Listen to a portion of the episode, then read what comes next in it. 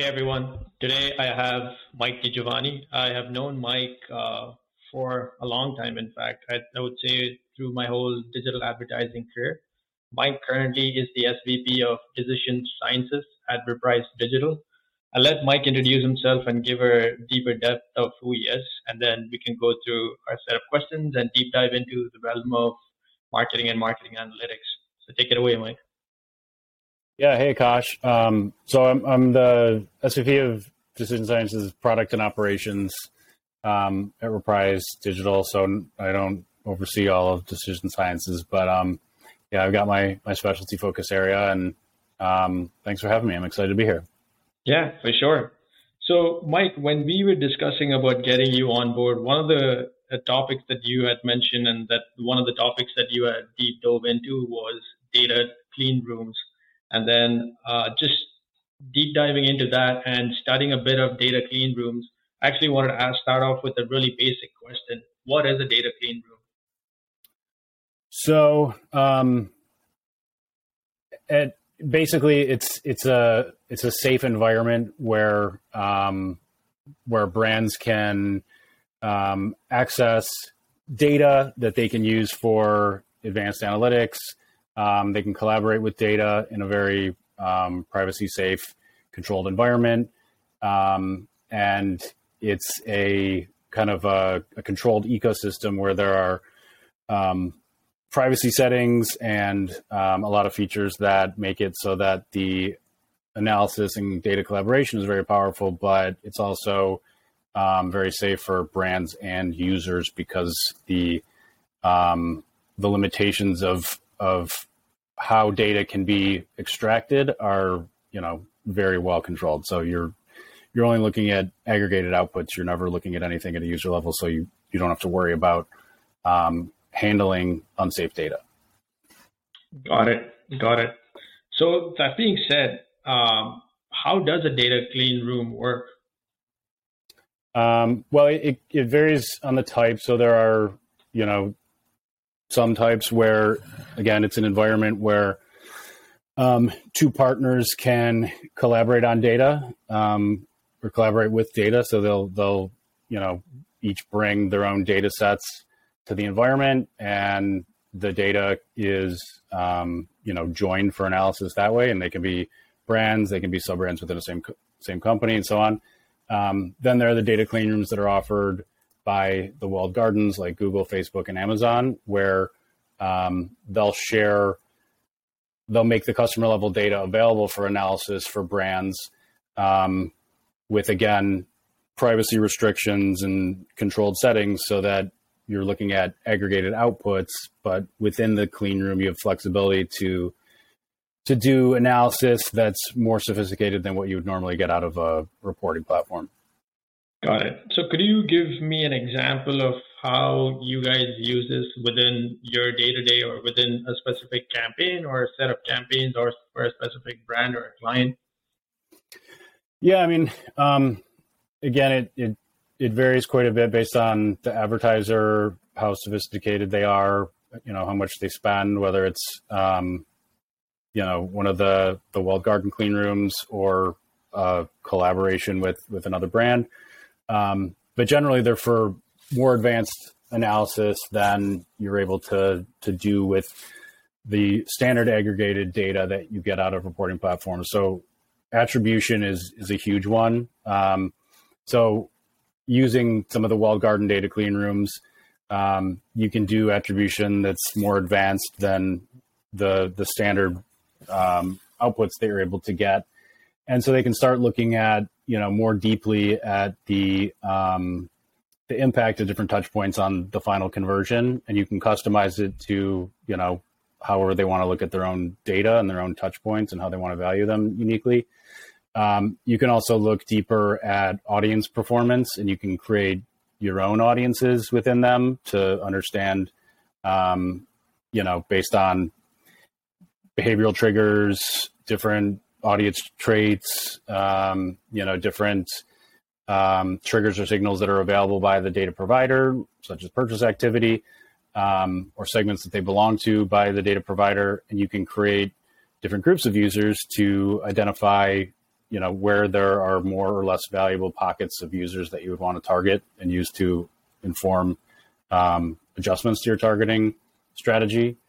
Um, and then there are also different levers that you can you can understand how you can pull those to affect your overall performance, like looking at um, reach in different groups based on you know your your campaigns, your sub tactics within campaigns, how you want to bundle your your placements and your media um, activations to understand you know what your reach looks like against certain audiences, and then when when your frequency looks like um, against certain audiences, and then you can start to dial in like your reach settings and your frequency caps um, against different marketing tactics and, and campaign tactics, um, and try to optimize your dollars um, you know, as efficiently and effectively as you can within the platform. Got it. So then, based on your your experience and what you've seen, which type of campaign do you think lands up being more suitable for a data clean room?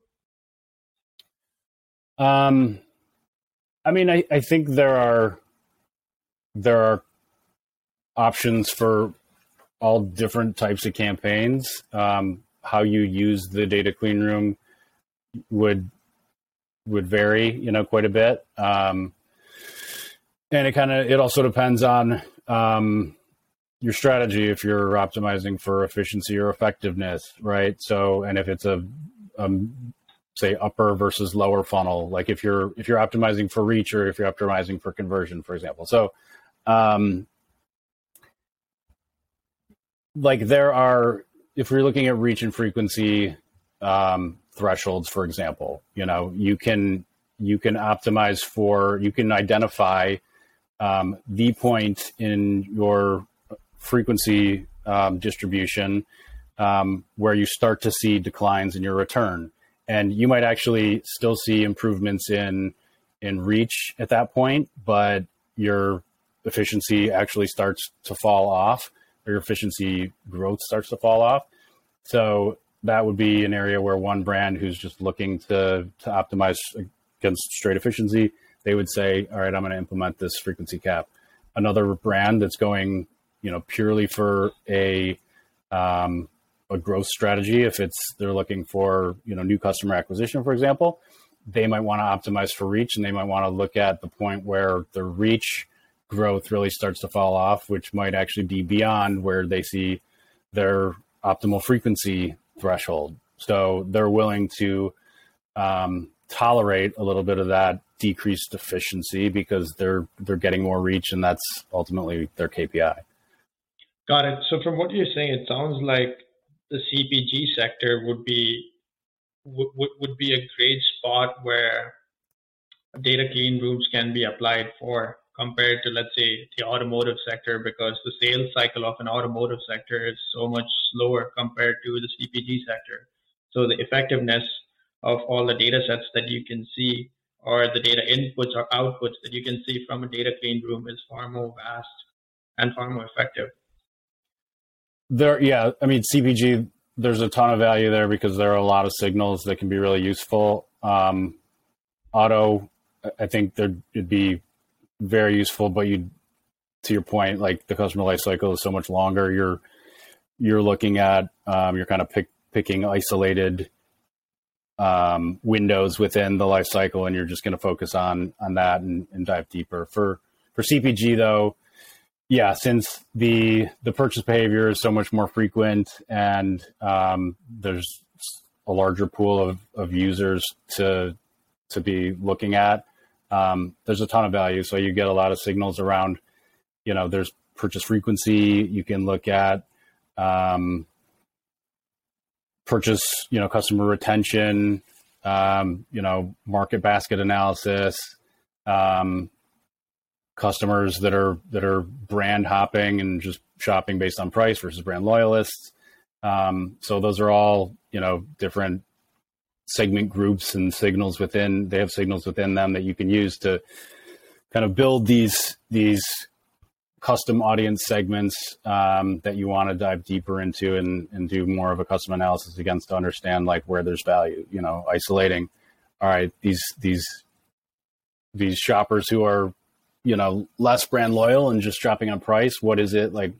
Can I identify those triggers that are other than price that are causing them to to move? Is it based on when they last saw a certain advertisement or when when they saw um, an ad that was most relevant to what what drives them to make purchase decisions, and also closer to when they make that purchase decision, um, or are there other signals that are more valuable? And then based on what those signals are, how do I want to build tests into my media plan to try to, um, you know, to try to convert more of those audiences to to buy my product?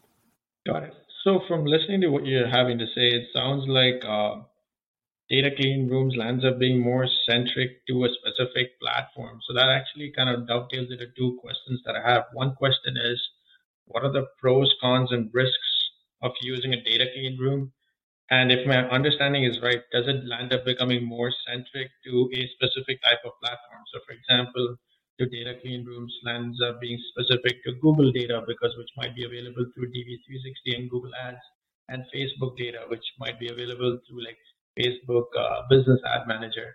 So could you like dive a bit deeper into like the both the aspects of the question? Sure. Um, so the pros, I mean, it, there's a a ton of value um, in kind of harnessing um, the power of the data that that brands aren't able to when they're working with standard platform data. Um, you know, the some of the challenges with it are there's costs associated. There, you know, there are resource requirements. You know, you have to have the people to be able to do the analysis. Um, you have to have people people to do the analysis, but also people with with the skills required, the technical skills yeah. required. So you, you got to have the right the right technical resources, um, and you know, a, a lot of a lot of companies are trying to operate lean now. So so getting the resources that are available and have the skills and the bandwidth can be challenging. Um, but if you prioritize it, then there's a lot of value to be had. It also, you know, makes sense to go into it with the mindset of, um, you know, operating, trying to maximize your your media dollars and trying to operate a lot more intelligently and and being uh, willing to test and to optimize and you know be more adaptive and fluid with your data um, and try things and be able to say like, yeah, they worked. Okay, let's go on from there. Try more or, or add those to our normal media strategy. Or if they didn't, then learn that um, that can inform the next test. So, um, you know, it is a different approach, a different mindset. Um, in terms of the types of data clean rooms and you know being platform specific, yeah, that that can be that could be a challenge. I mean, you could you could use just the Google's like Ads Data Hub, AMC, Facebook, um, in isolation, and just look at it as all right. I'm gonna within each of these ecosystems, I'm going to optimize my media dollars as much as I possibly can, um, and like that'll be that'll be the extent to which I take it, and and that's you know further than probably a lot of other other brands. Um, but there are ways. I mean, you can you can also like some large brands are creating their own data clean rooms where they'll build out their first party data sets to a point where they can start to try to look um, across you know all the touch points um, across all all the the different platforms where they advertise um, and see everything holistically and that's ideally whatever the type of data that that everybody would like to have. It's it's really challenging to get to that point, and it's costly and it's labor intensive, and it takes a commitment and you know developing a plan that you need to stick to for yeah a while, which um, you know is just requires you know discipline and confidence in your strategy, but there's a lot of value to it as well. Um, but people change, you know, everything moves and changes so quickly these days. Sometimes it's it's uh, a little bit uncomfortable to go with an approach like that. So, what's the biggest con in all of this? The one of the biggest cons that I could see, at least from an outsider standpoint of view, is fusing all these data sets. So, let's say like you have Ads Data Hub, you have Facebook's ecosystem of data sets, and then you have, let's say, another third party. So, just getting all of them into an in-house data set becomes complicated. And then I feel like also having that structure or that specific structure also plays a bunch of complications too, uh, based on different campaigns, different uh, strategy types too. Um, to try to get everything into a single environment. Yeah, into a single uniform environment, which I think, like let's say Reprise or any larger agency would be would be focusing on, right? Trying to have all those data sets into one specific hub, so that then they can tackle uh, uh, they can tackle a specific campaign's problem. So let's say if it's a prospecting campaign, and if they have all that data in one hub, then it becomes easier to tackle rather than having four different data clean rooms or three different data clean rooms. This is what I'm understanding, if I'm correct or wrong. Um, okay. And sorry, you're saying the con of of just focusing on the individual walled yeah, garden clean rooms would be limiting versus putting everything together. Yeah, yeah. I feel that like having everything grouped together is far more easier than having like three different wall garden uh, data clean rooms. If that's if my understanding is correct. Yeah, I mean, ideally everything's together, um, and it's not like we. That's not something that. Um, I mean, there are of course data solutions that the different advertising companies and holding companies offer, um, but in terms of clients, I mean, it's it's a brand by brand strategy.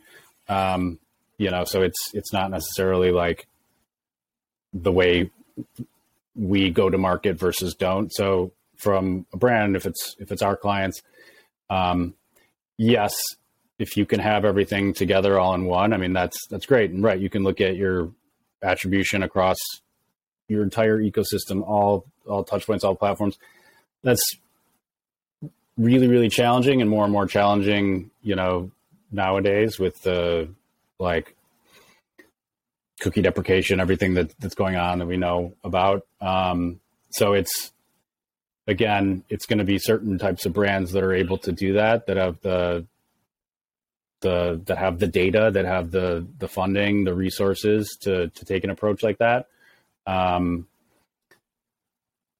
if if brands can't for whatever reason, then at least looking and being more intelligent within the individual ecosystems is is more valuable than not, you know.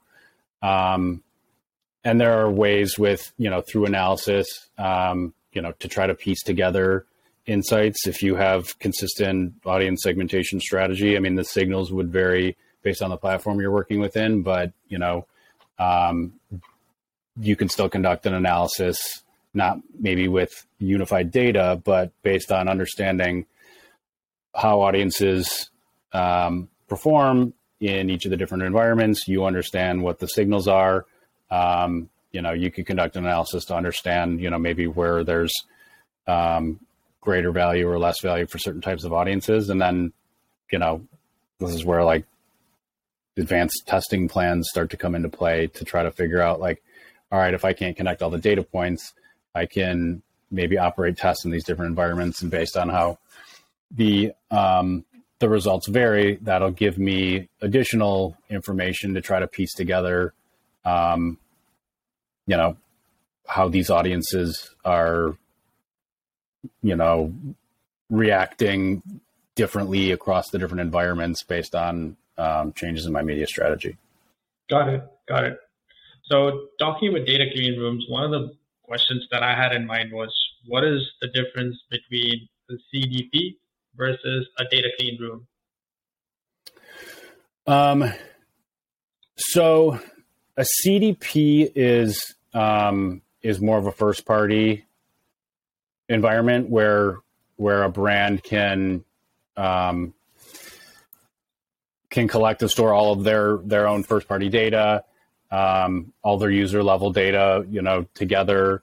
Um, normalize everything against a, a, common set of IDs, um, and basically build out like the full user cross-platform, you know, however many platforms you, you're able to bring in there, um, data set for an individual brand, so you can kind of see um, everything together. Whereas the the data clean room is is more the environment for um, analysis, collaboration. Um, it could be a place where, like the CDP, is where you you prep your own data to um, to then move to a partnership and analysis in a data clean room with another another brand or um, or platform.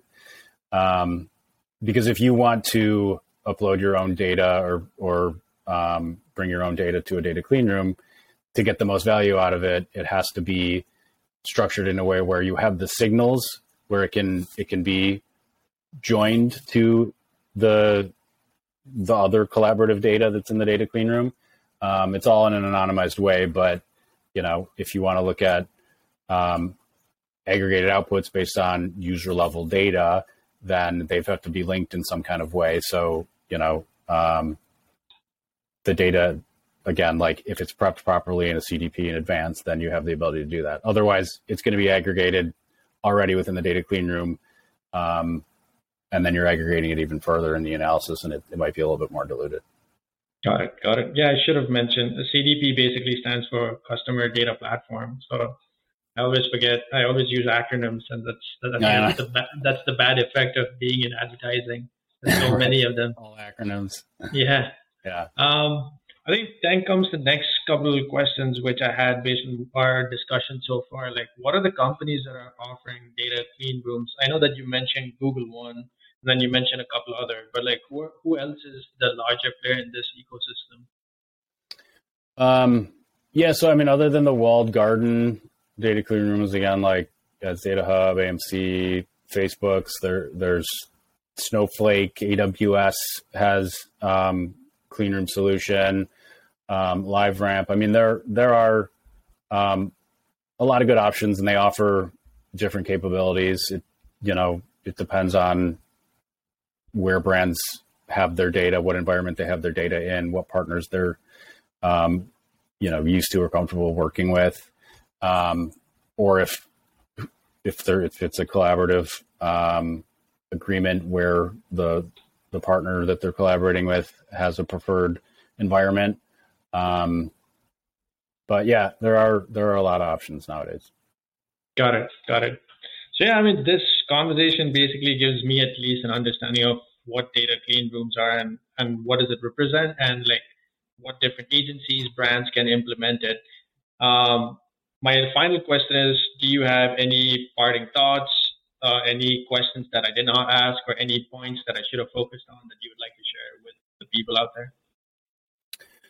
Um, no, I, I, I think this is great. I think, um, you know, the things we talked about are are are helpful, and there's so much like you know data clean rooms is it's a topic where because there are different types, different partners. There's so much information. Um, I know you know for some people it can be overwhelming, um, but there are a lot of experts out there who are very knowledgeable and, and happy to you know explain these things. Like I'm I'm on the again the the product operation side, so I'm not like I'm not an engineer. I'm not on the technical side. We have those those people who are super super smart, and um, the more I learn about these things, the more I have questions. And anytime I I have questions and talk to them, it's always very enlightening. So, um, you know, it's uh, I would say if if anyone's interested,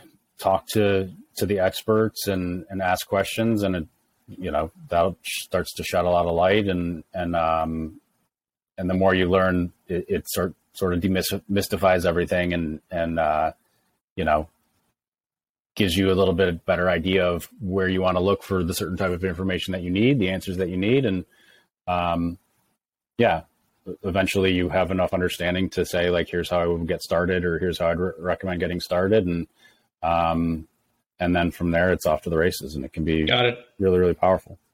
Got it, Mike. Appreciate your time. This has been awesome.